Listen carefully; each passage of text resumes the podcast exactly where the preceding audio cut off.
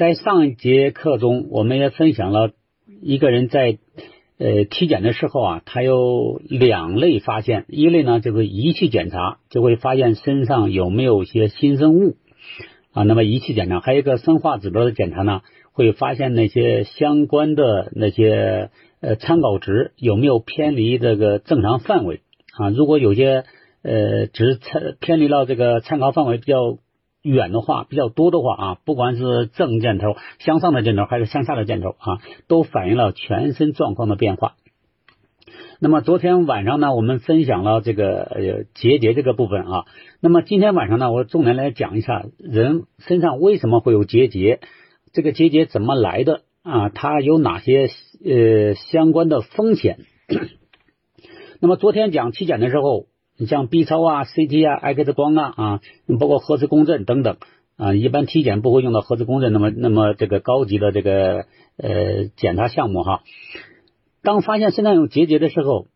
那我们就要考虑一个问题：这个结节是从哪来的呢？啊，什么叫结节呢？那今天晚上呢，我就重点来讲一下这个结节怎么来的。那么这个结节它的本身的风险大概有多大？我们怎么评估它啊？那么。大家都知道肿瘤，医院现在都大的呃综合医院都有肿瘤科啊，甚至还有专门的肿瘤医院。大家都知道肿瘤这个概念都很清晰了啊，是身上某个部位呃长了一个东西啊，这个东西呢呃造成梗阻、占位、压迫、消耗啊，包括这个长了肿瘤之后这个。最常见的体重下降，莫名其妙下降啊，因为对身体有消耗呢，可能会有一些无力感啊。如果这个肿瘤呢啊长在像空腔组织器官，你比如说胃啊、食道啊、啊肠道啊，像这些这个管道组织呢，它甚至会造成梗阻等等。我们都知道肿瘤对人体呃带来的伤害啊，带来的危害风险。那么。大家都知道，肿瘤是一个很大的一个新生物，就比较大了，这个瘤嘛瘤体啊，所以医学上经常描述成几乘几多大啊？像我见过的最大的哈，像肝部的肿瘤可以高达这个这个肠径啊，可以高达十六公分。大家想一想，一个成年人的肝脏总共才会多大啊？在上面竟然能长到十六公分啊，乘十三公分这样的一个巨大的一个肿瘤啊，我们也叫巨块性肝癌。那大家想一想，这个肿瘤它不可能一夜之间长到十几公分啊，它也不可能一夜之间长长到三公分，它一定是一个逐渐逐渐发展的过程。那么大家是想一下，我们身体里面原来是健康状态，健康人身体里面每一个细胞都是好细胞啊，都是健康的。那么一个健康组织，它怎么可能会变成一一大堆肿瘤组织呢？它是有一个长期的演变的过程。那么这个过程呢，我们在第一节课里面都讲过了。它实际上是在病因的作用下啊，当然这个病因是长期的作用下，那会有个别细胞呢发生癌变。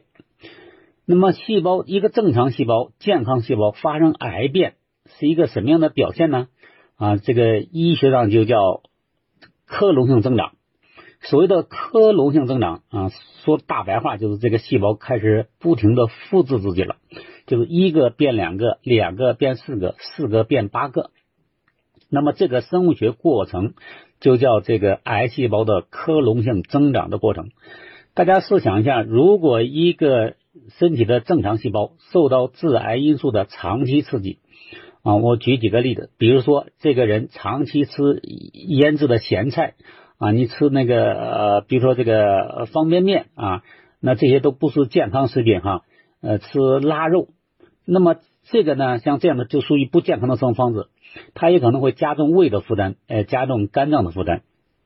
我说你都长期这样的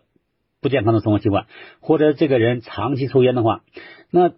积累到一定程度，一定会有某一个细胞长期受到这个这种压力之后呢，这个细胞不再正常了，发生了癌变。比如说胃的呃这个黏膜的细胞，它发生了癌变，就开始克隆性增长，一个变两个，两个变四个，四个变八个。那大家想想，这个细胞的体积是很小的，是微米级的。微米级的话，我们没有任何感觉啊。所以这个细胞呢，它这样的生物学过程，在早期的话，我们人体没有任何感觉，也医学上也探测不到。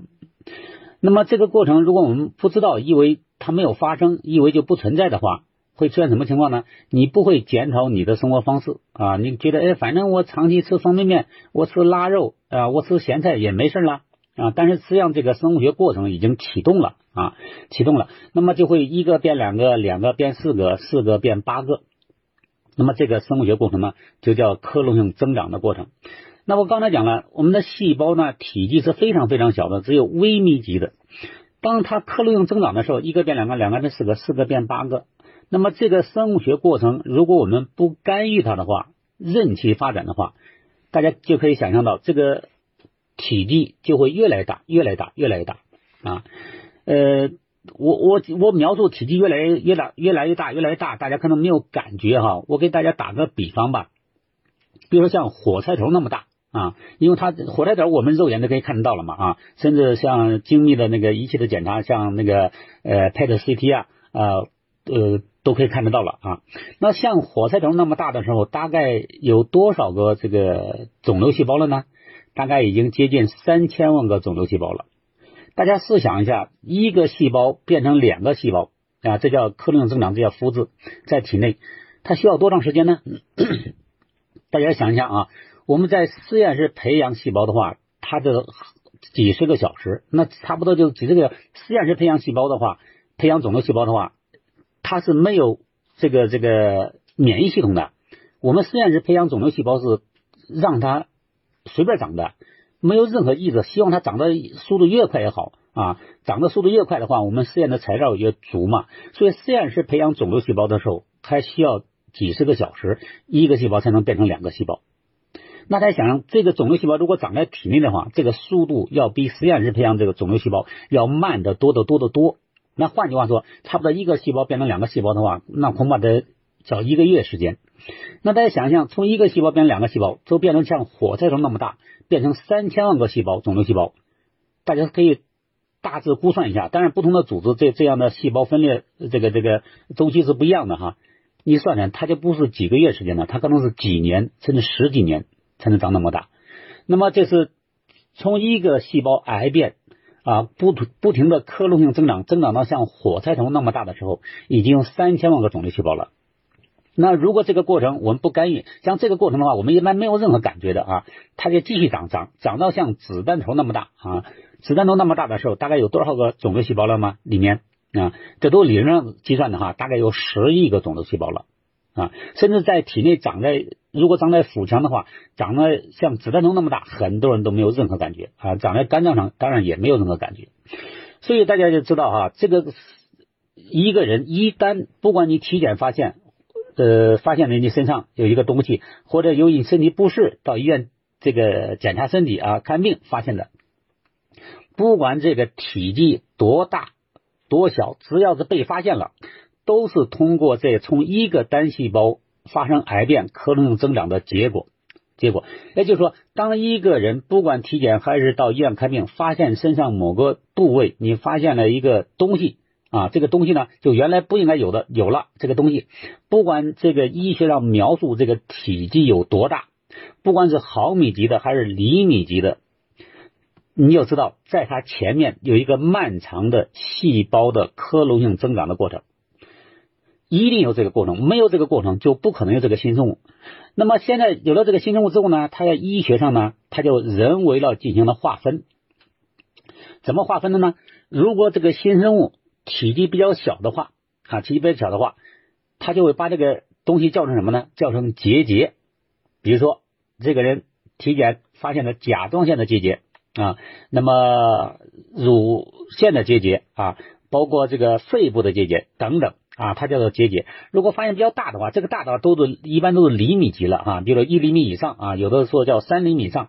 这时候呢就开始叫肿瘤了啊，或者叫肿物了，或者叫占位等等，它叫的不一样。它就比较结节了，也就是说，如果体积比较小的话，因为体积比较小的话，我们性质呢还不太清楚啊，它到底是是一个恶性肿瘤的一个呃性质呢，还是说呃是一个炎症啊？因为炎症有时候在在影像学上表现出来也是个结节的性质，所以说这时候呢，呃，对于结节的性质呢，医学上并不能完全肯定啊。这时候你活检的话，可能也比较困难，因为它相对来讲比较体体积比较小嘛。那么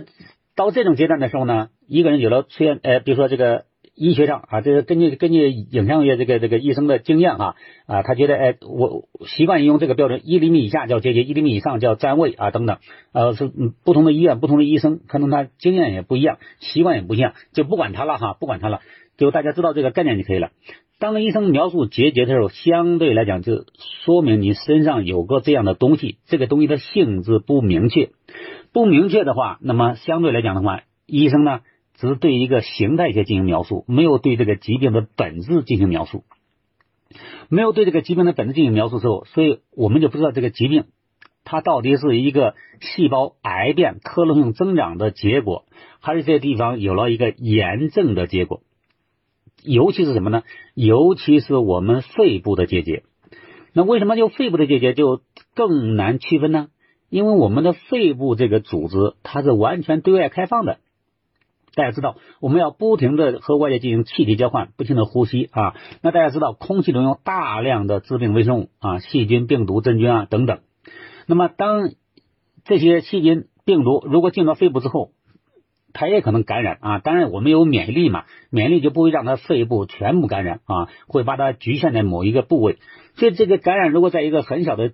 局部感染的话，那么这个感染的话，有免疫反应啊，有攻击啊，攻击就有细胞的损伤，损伤有有修复，修复之后呢，会产生疤痕组织。那么在影像学上也可能表现出来是一个结节的状态啊，结节的状态。所以这时候呢，肺部的比如说小的结节，我们根本就分不清啊，它是炎症呃反应造成的结节，还是这地方有一个细胞癌变、克隆性增长啊，最后变成了一个。恶性的结节，所以因为它比较小，在这个阶段呢，我们区分不开。区分不开的话，这个医生呢，因为我们知道现我主要讲的现代医学，现代医学主要有手术、放疗和化疗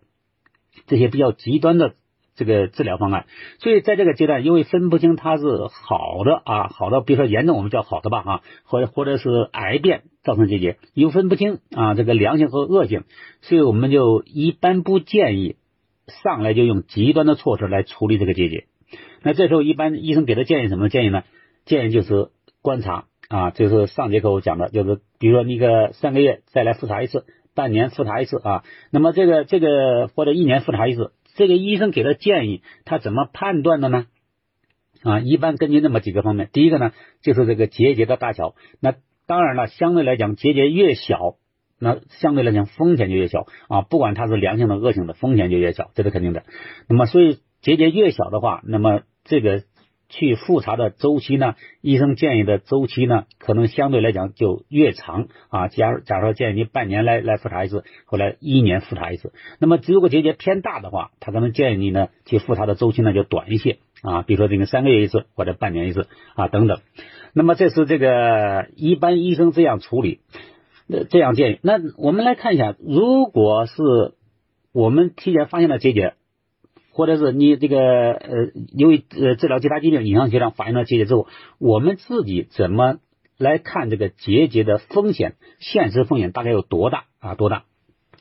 那么刚才讲了，那么结节呢，它不会平白无故的长出来一个结节啊，结节。我讲的是肺部的结节，最常见的也有可能是炎症，也有可能是这个呃。细胞的癌变，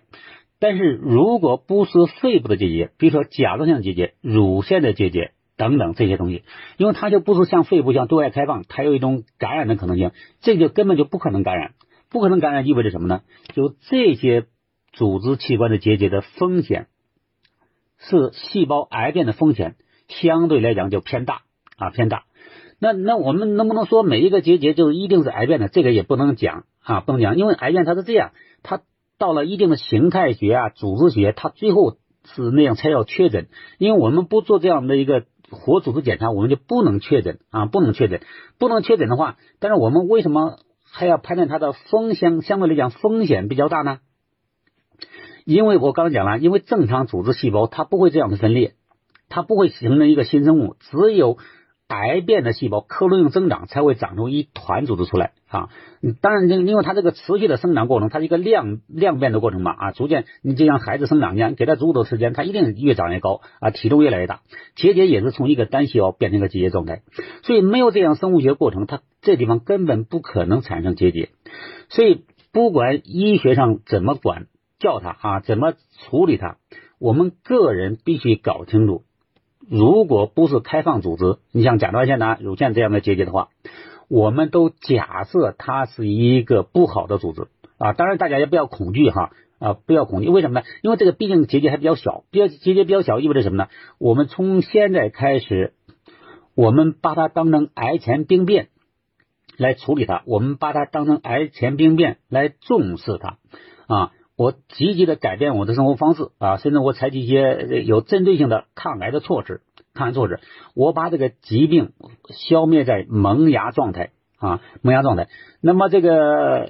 因为因为到我这来咨询的患者比较多哈，有很多也是带着这样的结节的性质啊，因为医院也不清楚这个到底良性的恶性的，因为良性恶性也是人为的嘛啊，所以这个就让患者定期复查，患者的生活在恐惧之中。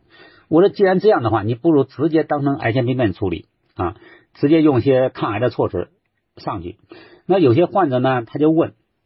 那如果是结节，我就当成癌症来来来来调理的话，是不是有点杀鸡用牛刀？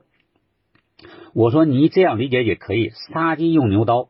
但是我们可以保证什么呢？保证你把这个鸡一定能杀死。也就是说，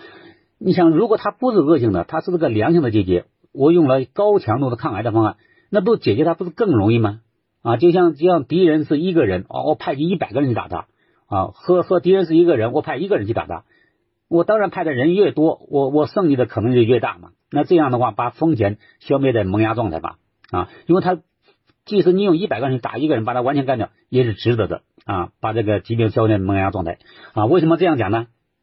因为万一它发展成恶性的。肿瘤或者癌的话，那么你将来治疗它的风险成本要大得多得多。今天我在网上还看到这个关于争论哈呃争论啊这个新浪微博上争论呃争论什么呢？就说这个一个人确诊肿瘤以后啊，到底治还是不治呢？啊，如果治疗的话是人财两空啊，如果不治疗的话是呃人不在财不空。啊，呃，就是财还在，人人不在了啊。哎，总而言之就是，如果你治的话，就人财两空，人也没有了，财也没有了。但是不治的话，至少财还有啊，人没了，财还有啊。那么我看我的一个粉丝啊，在后面就留言了。那那为什么没有想到还有一个自然疗法呢？自然疗法的话，就是人也在，财也在呢。啊啊，当然，很现代医学呢，对自然疗法理解的这个还不像我们哈那么透彻，说明他们他们对自然疗法还有偏见啊。我只是讲这个，就就就就就随便插播一下哈。所以一个人如果确诊恶性肿瘤的时候，你到医院治疗的话，那么这个风险成本就要高得多得多啊。所以既然这样的话，所以如果一个人身上有了结节啊，我们息肉是一模一样的哈，比如你胆囊的息肉、肠道的息肉啊，这都性质都一模一样。不管医生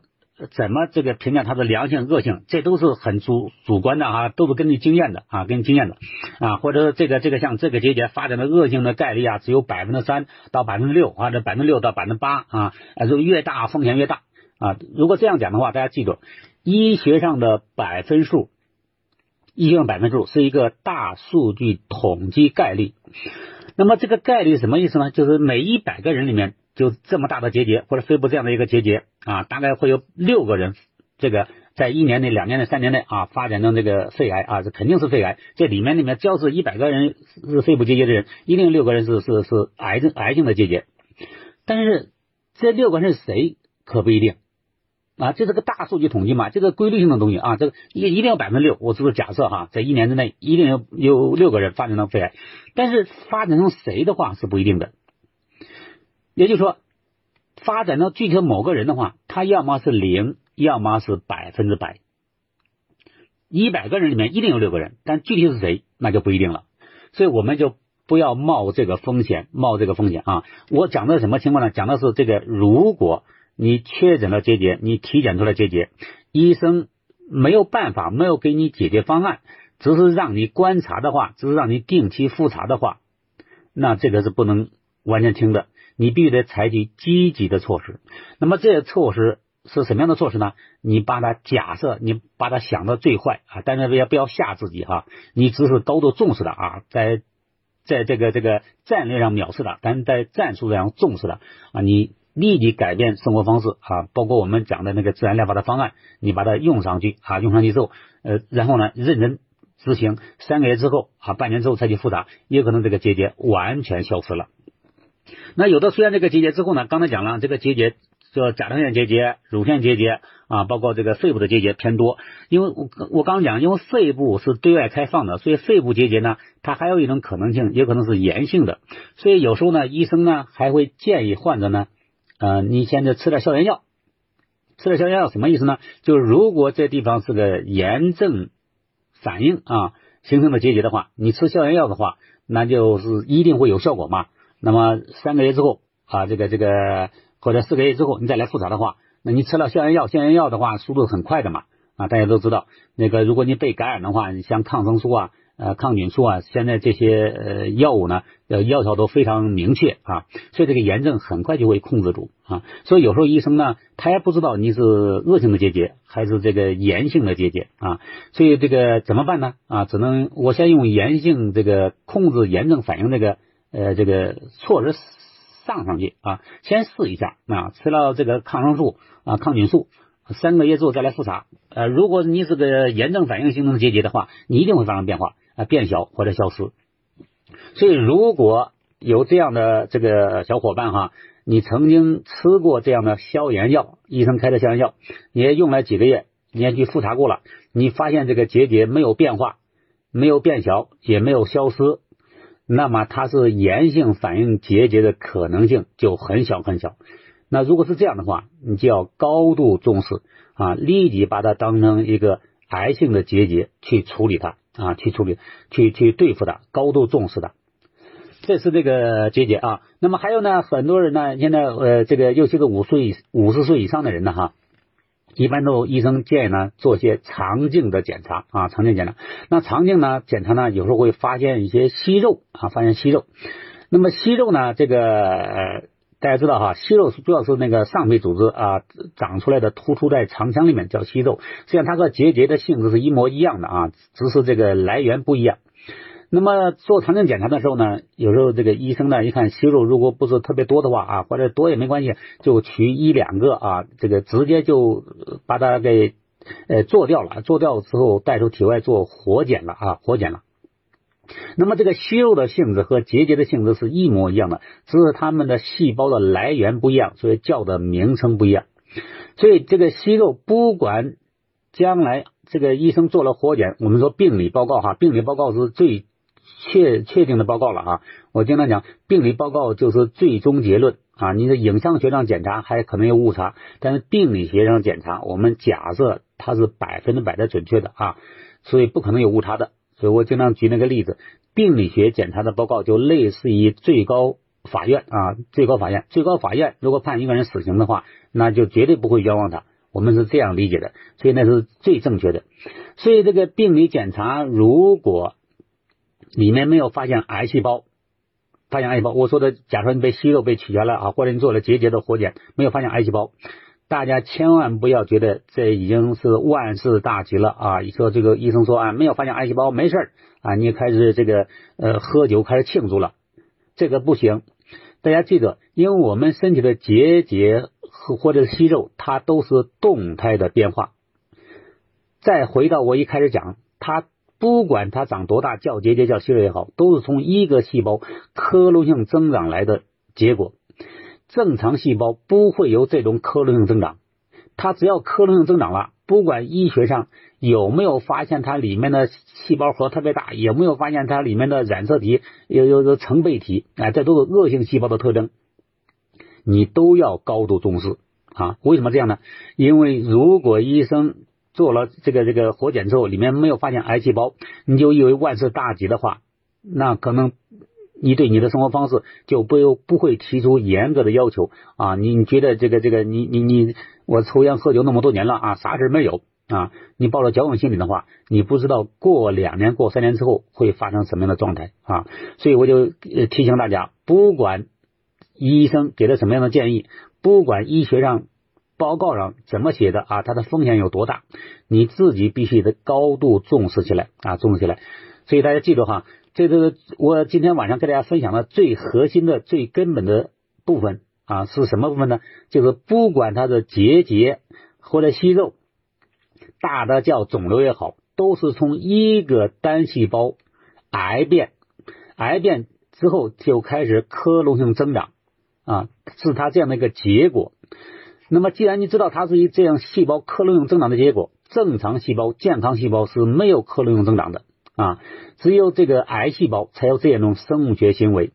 只是它长得还比较小啊，比较小的话，医学上还分不清它的性质，所以让你观察啊，让你观察。所以，如果你真的就以为只是观察的话，这风险就太大了。那么结节如果再往上长，长得比较大的话啊，因为结节的，你说哎，这观察为什么一年两年结节都没有发生变化呢？大家想象，这个结节也是细胞克隆性增长。细胞克隆性增长的话，它也需要养料供应啊。如果只是在结节阶段没有还没有形成新生血管的话，它长的速度就是慢呢。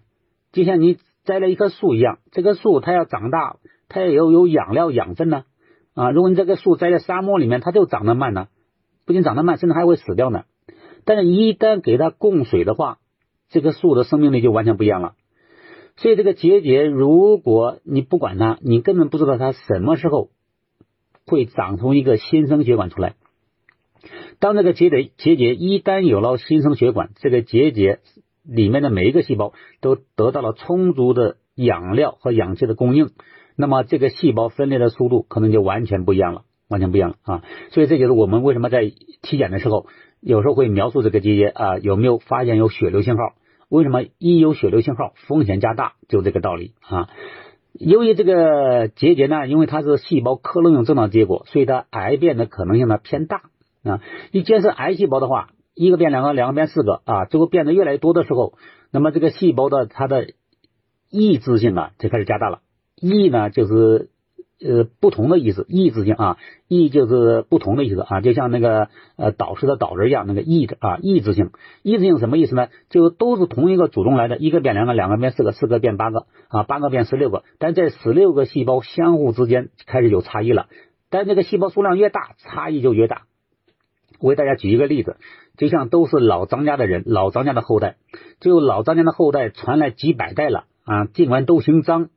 但是这家姓张的人和那家姓张的人可能相差十万八千里啊，这就叫异质性啊，也就是说差别越来越大，越来越大。既然差别越来越大的话，那每个细胞分裂的速度也不一样了。每个细胞分裂速度也不一样啊，那么这个结节的形状就开始发生变化啊，就就不是呃等速运动了，就不是圆圆的一个球啊。所以它的四面八方生长的时候呢，就有的长得快，有的长得慢。所以这个形态上就不规则了啊，所以医学上检查的时候，有时候叫蟹足状啊，蟹就是螃蟹的蟹，像螃蟹的爪子一样啊，四面八方到处乱长啊，有的叫溃疡状啊，啊有的叫菜花状等等啊，种形状也不规则了，又有血流信号的话，那个几乎就是百分之百的是肿瘤组织了啊，是这样，所以大家千万不要等到我们的结节发展到这个阶段，一旦发展到这个阶段的话，一旦产生了新生血管，大家设想一下。那么这个肿瘤细胞有可能脱落，随着血液转移到身体的其他部位啊，其他部位，我们叫血型转移啊，血型转移。那血型一旦要转移的话，那就风险就更大了，更大了啊！所以大家一定把这个